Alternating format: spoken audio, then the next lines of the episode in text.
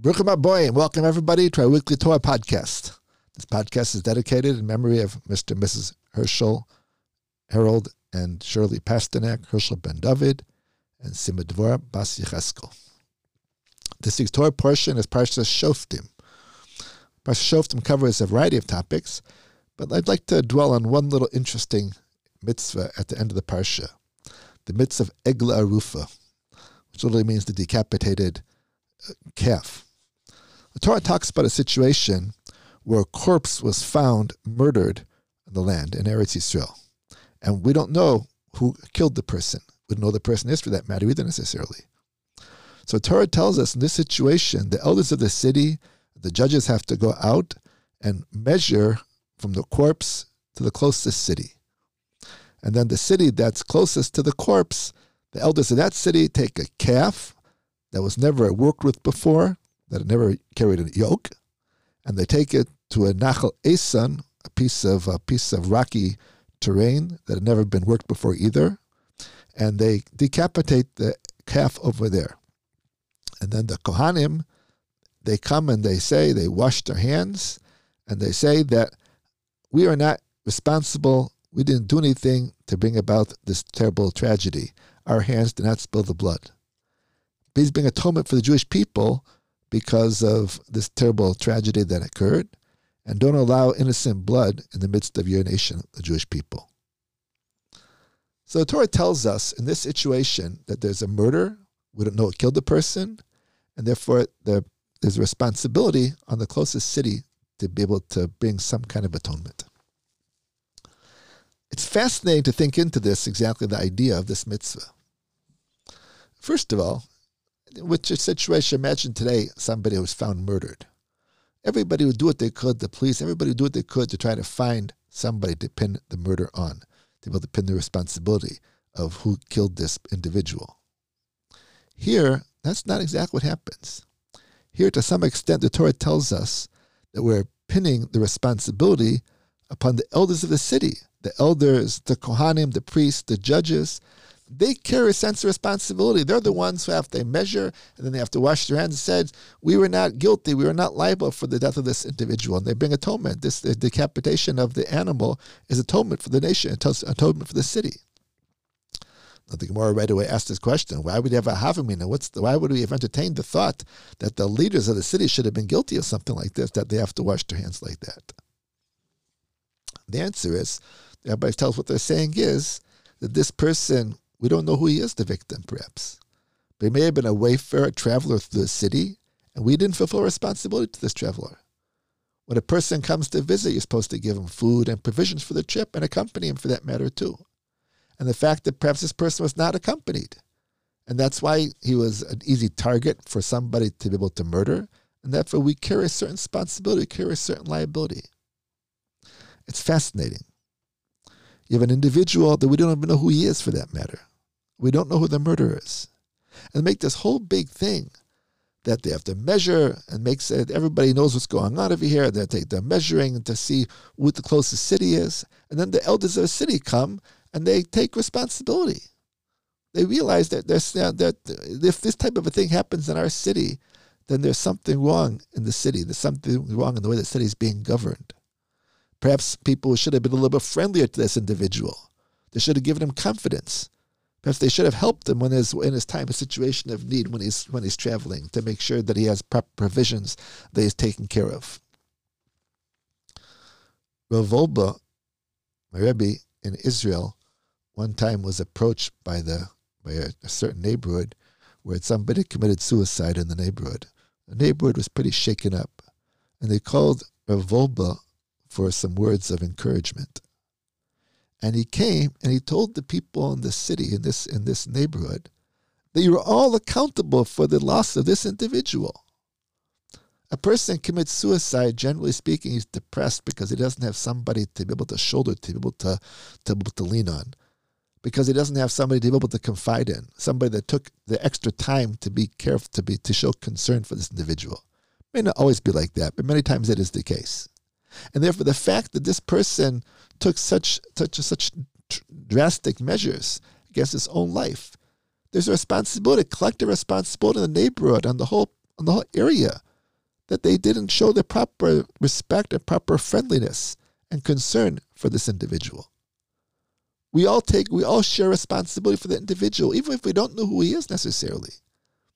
But it's the responsibility of the family, of the of the of the extended family, the friends, the people living in the city, the elders of the city, to make sure that nobody is forgotten. Every single individual has to be taken care of. Has, there's a, there's a collective responsibility for the entire for the entire city. That's the din of Egla Rufa comes to teach us. We're familiar with the famous maxim a person that saves an individual life is considered as if he has saved an entire world. Every single person plays an important part in this world. Every single person has value, and it's important for us to understand to recognize the value of the individual. That may be the reason why we have to measure. The Gemara tells us even if we see pretty clearly the closest city, they still have to go out and do an act of measuring. What's the significance of the measuring? They see it's clearly closer to one city than the next city. Part of the idea might be is the concept of measuring is because we measure the individual. Every single individual has has value to him. We may not always understand the value. We may not always appreciate the value of an individual, an isolated person, perhaps. But we go through this whole public display of, of measuring in order to be able to impress upon us every person has worth, every person has value. And therefore we carry collective responsibility. And especially the leaders of the of the people, leaders of the city, carry that collective responsibility to make sure to take care of every individual in the city. Interestingly enough, on the same lines, the Chizkuni tells us the reason why they measure is to make this a public spectacle that everybody should know about that the person was murdered, the person died. The reason we do this is in order to be able to ensure that the wife of this individual not remain in aguna. In other words, a woman whose husband disappears and we don't really know what happened to him at all, and she's stuck in a situation that she can't marry anymore because nobody knows what happened to her husband. She was married beforehand. But make a public display, so to say, of going the act of measuring, and everybody talks about it. Perhaps maybe the murder will be found because of that, even. But even if the murder is not found, we still see at least the individual, this person, that when the, the word gets around, did you hear about that individual that was killed? Somebody, and by word, by by word of mouth, at least that way, we'll be able to guarantee that the widow of this individual will still be able to remarry. She won't be stuck in a present situation like this. It's fascinating how the Torah talks about just an individual. It's interesting. This also this is this mitzvah of Egla Rufa is sandwiched between the two sections about going to war. Earlier made mention that when you go out to war, the prohibition against being wasteful, you're not allowed to cut down any fruit tree for ammunition. And right afterwards, it talks about when you go to war, and, and the Almighty will give you uh, they'll give you a, a um, your enemy is in your hand, and the halachas of the Yefas Toar, the beautiful woman in captivity. The commentaries point out the reason why it's surrounded by the laws of war is because that's unfortunately one of the casualties of war is that life becomes cheap. People become people die. We hear about numbers. This many people died at war in battle. This many hundred people, thousands of people, whatever it might have been, people that were killed in battle. And the result of that is life becomes cheapened. The individual life no longer no longer carries value to it. We talk about even in the Holocaust, six million Jews lost their lives. The number is so enormous that sometimes it's hard for us to understand and appreciate the individual. Each one of those six million people had families, people that loved them, friends, communities, etc. It's difficult sometimes when you hear about such vast numbers to focus on the individual.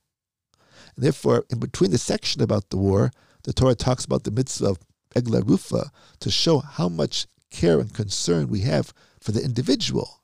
There's no such thing as just uh, just he's a casualty, another another person, the unknown soldier, so to say. There's no such thing. Every individual has a name. Every individual has value, has importance. And it's important for us never to forget that, to make sure to recognize the value of, of each and every single individual that, come, that, that comes before us. That, I believe, is one of the messages, one of the lessons of the mitzvah of Yafas, of Egla Rufa, the breaking of the, the decapitating of the head of this animal. It's talking although the idea of decapitating itself also seems somewhat, some little bit of a, a, a crude. And I mean, it's not talking about normal slaughtering an animal is done somewhat humane. Decapitating the animal is seems to be done in somewhat of an inhumane manner. But there too, I think it's being held up as a shock factor, so to say. We see how the fact how this animal was has been decapitated, has been has been treated in this in this gruff, relatively inhumane way, and that sh- that shocks us to think of the value of the human being. Realize the human being that was murdered over here. Take that to heart as well. Also, don't just think about the fact that the animal that the animal itself draws our attention. It seems it seems grotesque, but it's there to remind us also how careful we have to be with every individual the value of the human, human life, the value of individual life. Unfortunately, in our society today, in so many different types of ways, we find how the, the value of the human being has become cheapened. If it's a matter of sometimes in, in the, the, because of in commerce, I'm oftentimes I oftentimes think about the idea of the different types of advertisements. And today we don't see it as much as it used to, but advertisements for, for smoking cigarettes, for example. You have these big billboards with the big, beautiful pictures about the Marlboro man and or the, the, the, the Salem or different types of brands. And the bottom part of it telling this could be hazardous to your health, and cause all kinds of terrible diseases or, or injuries. And I think to myself, you know, if they understand that it's dangerous, so then why are they promoting it? Why the top three quarters of the billboard is promoting it? if it's something which is indeed dangerous and the, and the government recognizes the danger, why doesn't the government ban it in the first place? But I think the answer is because it, it, it there's a, it affects the economy. Unfortunately, you know, it's a big money maker, so to say, and banning something like that could affect the economy in a, main, in a manner which is dangerous to the economy. And therefore, sometimes they put that ahead of the danger to human life for that matter, also the whole idea, all the issues associated with end of life issues and beginning of life issues, abortion, euthanasia. That unfortunately, the result of all these discussions is is the cheapening of the value of human life. The Torah wants to teach us the importance and the value of every single human life. No life is to be taken for granted. The loss of any life, even somebody who's unknown, even we don't know anybody, we don't know what happened to this individual at all it's caused for a major shakeup where all the people, even the leaders of the community, get involved to be able to, to be able to sensitize us, to make that come to the realization and recognition and the appreciation of the value of, every individual. Have a great Shabbos, everybody, and Bez Hashem will be together again next week.